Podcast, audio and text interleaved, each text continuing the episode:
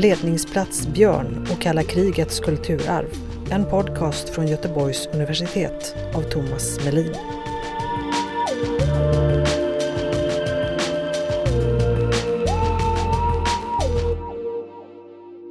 Under kalla kriget satsade Sverige stora resurser på sitt militära försvar. Tanken var att i händelse av krig kunna hävda sin neutralitet.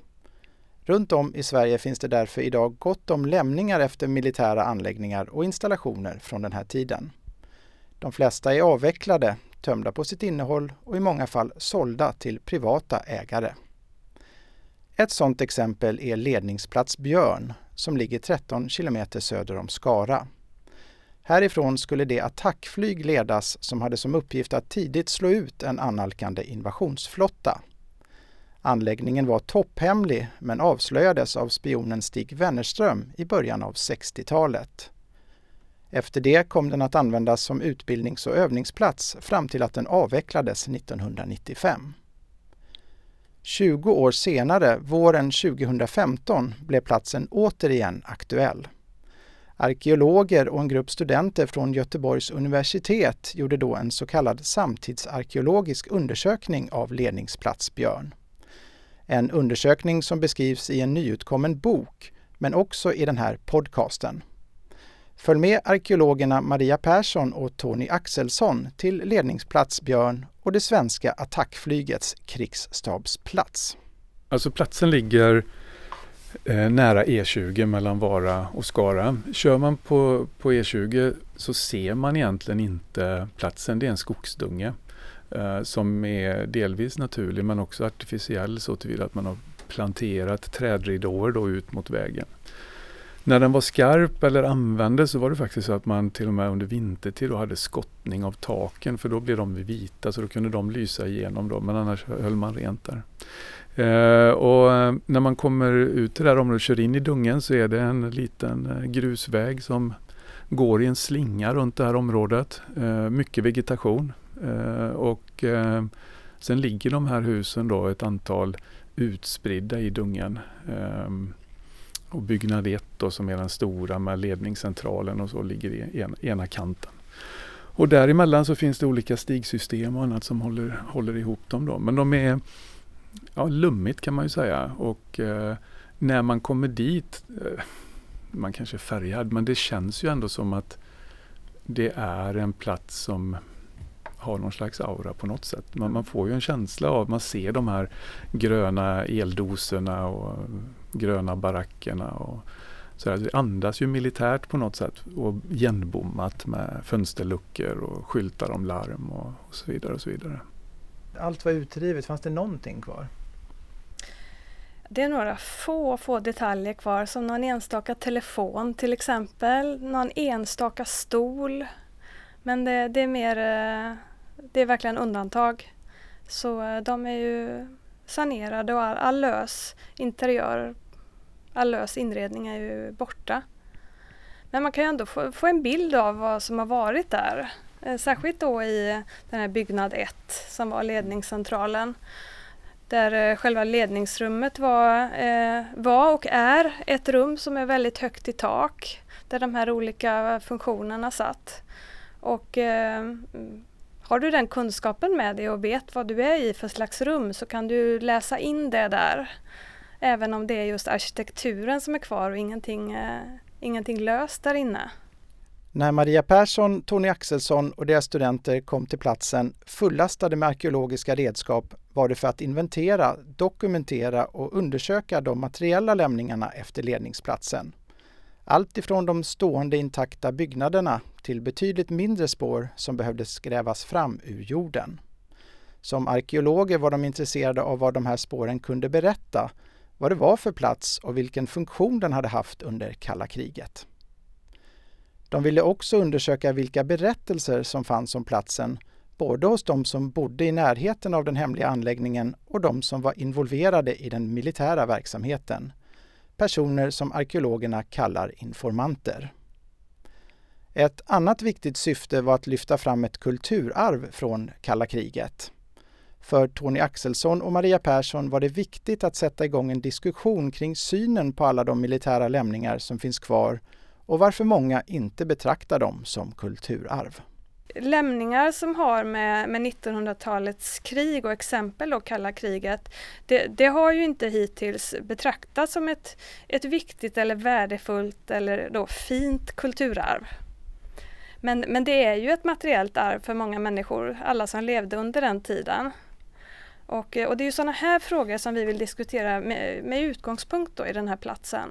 Och framförallt att vi, vi tar utgångspunkten i att det är de materiella lämningarna på något sätt, att vi startar i det. För det finns ju en mängd böcker eh, skrivna om kalla kriget av historiker och militärhistoriker och, och, och så. Men, men, just att de här eh, spåren står där och, och, vi, vi la ju alltså ofantliga summor på vårt försvar. Och det var en tid som eh, för många upplevdes som ett reellt hot att vi satt mitt emellan.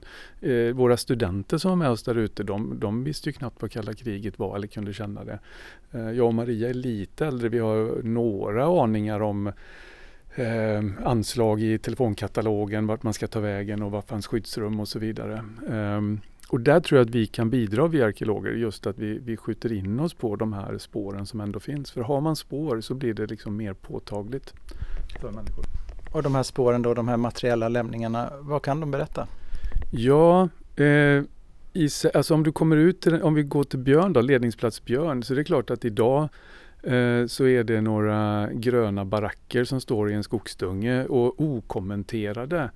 Eh, för ett otränat öga så säger de ju inte särskilt mycket. Den gröna färgen säger att det är militärt. Men tillsammans då med det som vi har gjort i den här boken och i projektet, att sätta dem då i en kontext både lokalt men kanske också globalt så, så äm, äh, blir de en, en, äm, en ingång till de här berättelserna om, om, hur det var i Sverige och vilka resurser vi lade ner och, och så vidare. och så vidare.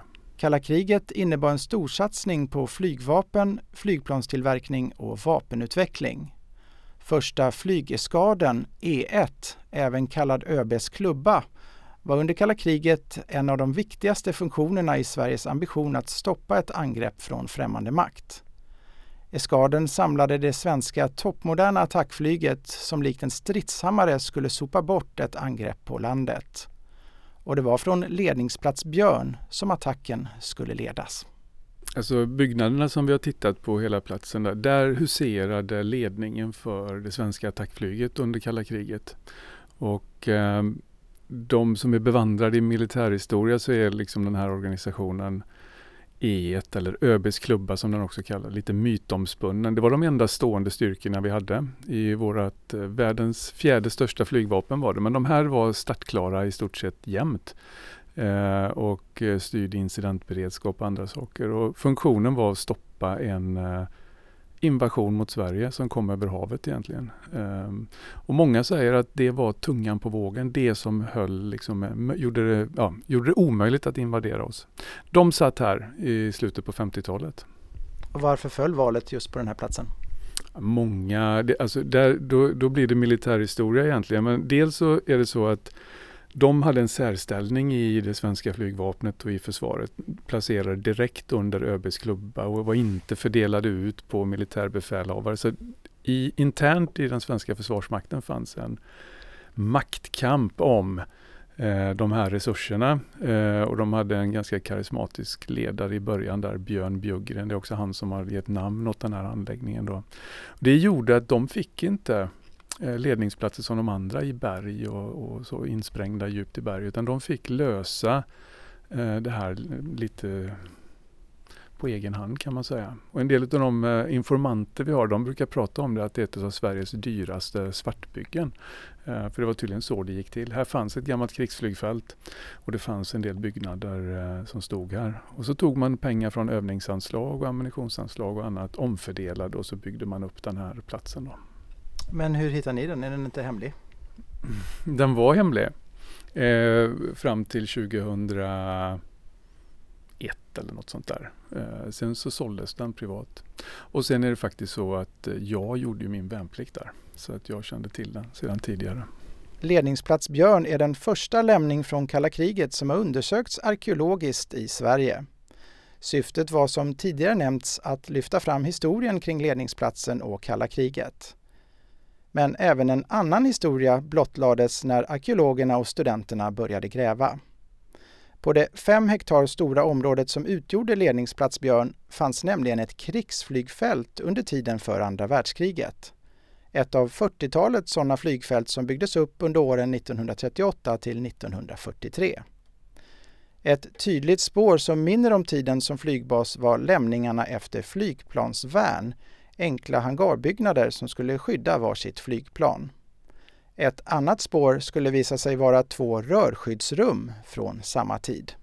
Det fanns en, eh, en yta på den här platsen, en ganska stor yta som var täckt med väldigt stora stenar, en upphöjd yta.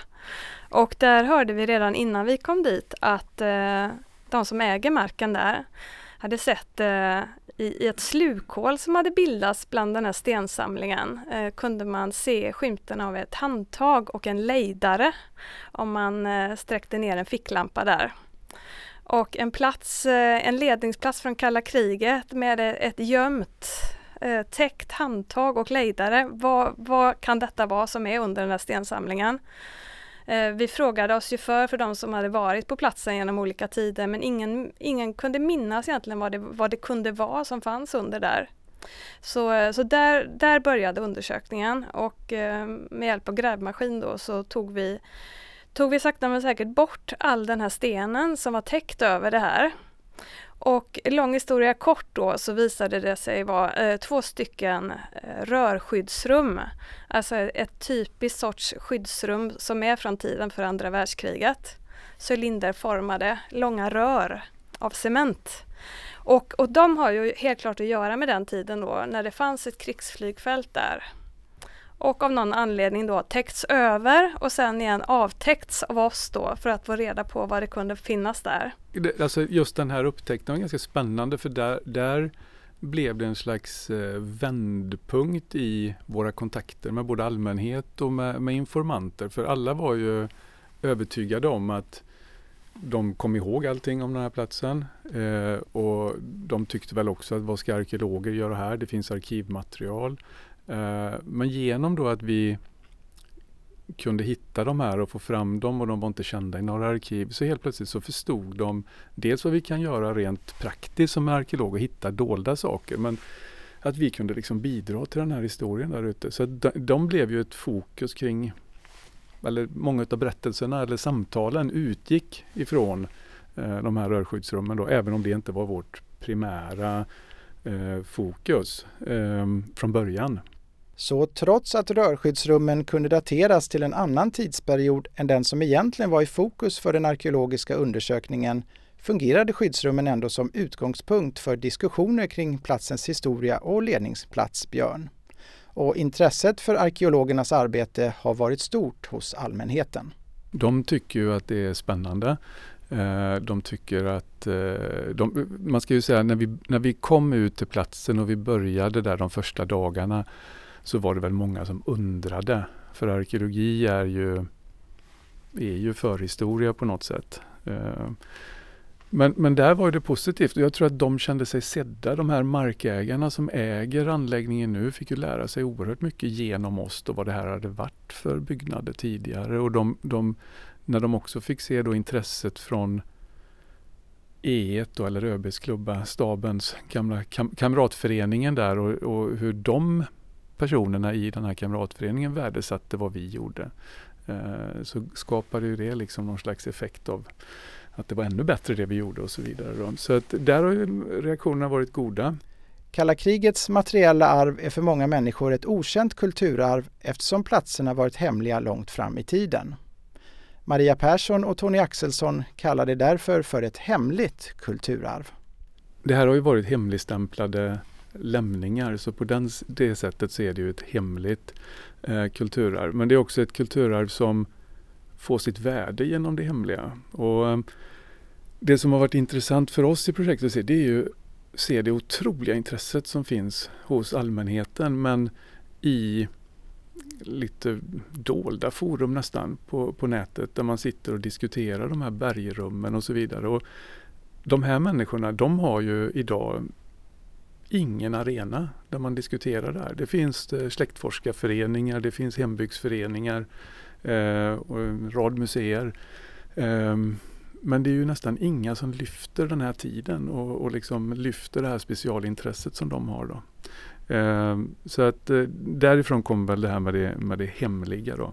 Eh, men sen är det faktiskt så att värdet till viss del på det här kulturarvet kommer ju av att det är hemligt, eller ja. hur? Och det, det var inget som vi hade kanske som utgångspunkt från början. Men, men om man ser på kulturarvsforskning i stort så talar man ju mycket om att eh, dels är olika kulturarv viktiga för olika människor. Men även att eh, du värdesätter ett kulturarv som du kan relatera till på något sätt. Kanske någon eh, plats du kommer ifrån eller något som hör just till din, till din historia. Något som du kan relatera till helt enkelt. Som du känner till. Och, eh, och det som vi märkte här var ju då att det fanns ett väldigt stort intresse för platser som detta och den här historien. Alltså historia kring kalla kriget och Sverige och kalla kriget. Och att väldigt många är intresserade av detta. Och med utgångspunkt i tidigare kulturarvsforskning så blir det lite av en motsägelse. För det här är något som är hemligt som du egentligen inte har kunnat känna till. Men du är väldigt intresserad av det. Eh, så det, det, var tydligt att det var, det var just att det är hemligt, det är det som skapar nyfikenhet och intresse. Så eh, de här andra definitionerna håller inte rakt över detta utan eh, det är ett viktigt kulturarv för att, du, för att det har varit hemligt. Men det här är första gången som arkeologer har undersökt ett sånt här hemligt kulturarv. Hur kommer det sig att det inte har ägt rum tidigare? Ja, um vad ska man säga, alltså forskningsfältet om vi ska säga, kalla det det då, eh, samtidsarkeologi är ju ganska ungt egentligen. Um, så det kan väl vara ett skäl. Um, och, uh, men sen ligger det lite i, alltså det är ju svåra lämningar, det är stora områden, uh, ganska manifesta. Uh, man behöver känna till dem som vi var inne på tidigare. och man behöver ha resurserna. Så att, men jag tror bara att det var en tidsfråga för tittar man ut i Europa så är det ju ganska vanligt att man tittar på den här typen av, av kulturarv. Då. Ett år efter undersökningen av Ledningsplats Björn är Maria Persson och Tony Axelsson nu aktuella med en bok om det här hemliga kulturarvet. Så frågan är vad som händer nu. Man kan ju säga att det har lett till några olika saker som, som effekter som vi inte hade tänkt från början eller som det ena har gett det andra. Men eh, nu har vi en bok. Eh, det har också varit en utställning på Västergötlands museum Eh, den utställningen är nu flyttad ut till Björn. Så att från att ha varit en helt okänd plats, eh, en plats som markägaren använde, eller fastighetsägaren där, använde för att hyra ut lagerlokal i, eh, så har den nu då blivit en någon slags kulturarvsplats eller privat museum på något sätt. Så att han förbereder ju nu för att ha visningar och guidningar, både i egen regi och också tillsammans då med Öttums eh, hembygdsförening. Så att eh, det har ju väl blivit någonting då att det händer något där. Eh, och den är mer offentlig och, och, det finns information idag om den. Och om det är bra eller dåligt, det vet jag inte. Det får ju tiden utvisa, men det är ju en risk att vi från akademin kommer in, uppmärksammar, vi lyfter det, det blir något skrivet och det händer saker och sen så går vi därifrån och så får den ett eget liv på något sätt. Och det får vi återkomma och se då vad som händer. Mm. Vi får hoppas också att det får eh, förhoppningsvis ett liv utanför, utanför Björn i och med att eh, vi hoppas ju att man kan använda det här projektet som, eh, som ett exempel på vad man kan göra, ett exempel på eh, ett sånt här kulturarv, en plats med koppling till kalla kriget och ett exempel då på eh, att det är intressant att jobba med sådana här platser. Att det kan inspirera till liknande saker som man kan göra inom mm. arkeologi eller inom, inom andra discipliner. Att det, nu, att det nu finns ett exempel på detta. Sen har vi ju, eh, det vi har kunnat visa i projektet också är ju svårigheten rent arkivmässigt med de här lämningarna. Det, de är hemligstämplade eh, och en del har gallrats och så. Så att det, det är svårt att få, sig en, eh, få en överblick liksom vad som finns. Eh, men vi har också dragit slutsatser kring hur man bör tänka i framtiden. I, idag är det så att när Försvarsmakten lämnar en anläggning så går den över till Fortifikationsverket som sen sanerar, plomberar eller säljer. Eh, men det görs aldrig någon dokumentation av verksamheten som har varit där. Och det är ju samma här, de här byggnaderna då som vi har studerat invändigt så är ju i stort sett allt utplockat. Eh, och det, fanns, det var ju fotoförbud på anläggningarna så det finns inga bilder kvar. Och det trycker vi på i slutet på boken och det är också något vi har lämnat vidare till, till försvarsledningen. Att vi tycker att de borde fundera över det fram, framöver. Då. Hur gör man? Eh, och kanske då göra en dokumentation som man sen hemligstämplar men som kanske då kan läsas om 50 år eller 70 år eller vad de nu kan ha för, för begränsningar. Och arkeologins betydelse när det kopplas till kalla kriget, det kommer ju snarare växa. För som du sa Tony så finns det vissa problem med arkivmaterialet. Eh, det är gallrat eller det man, man kan ju inte finna alla svar där. Eh, idag finns det ju människor som man kan prata med och ta del av deras minnen och delvis glömska då. Men på sikt så finns ju inte de kvar. Men, eh, men det materiella finns ju i viss form i alla fall kvar. Så arkeologins betydelse för det här kulturarvet det kommer ju, det kommer snarare öka. Mm. Och där, det, alltså vi har ju exempel på, där man, man flyttar dit 59, flyttar därifrån 95. Och um, våra informanter och arkivmaterialet vi har, de, det har ju gett en bild. Men det, vi har ju hittat saker där ute, kablar till exempel, som de militärerna då själva inte har känt till för de har varit i bruk i den tidiga fasen kring 60-70-tal kanske. Eh, och de finns inte omnämnda i arkivmaterialet. Eh, den här typen då, det har varit radiolänkutrustning och annat. Då. Så genom de här sakerna som vi faktiskt har grävt fram och ställt frågor om så har ju liksom minnet bättrats på kan man säga. Eh, och där tror jag arkeologin alltid kommer att ha något att, att erbjuda. Du har lyssnat på podcasten Ledningsplats Björn och Kalla krigets kulturarv. Producerad av Thomas Melin vid Göteborgs universitet. Medverkande var arkeologerna Tony Axelsson och Maria Persson.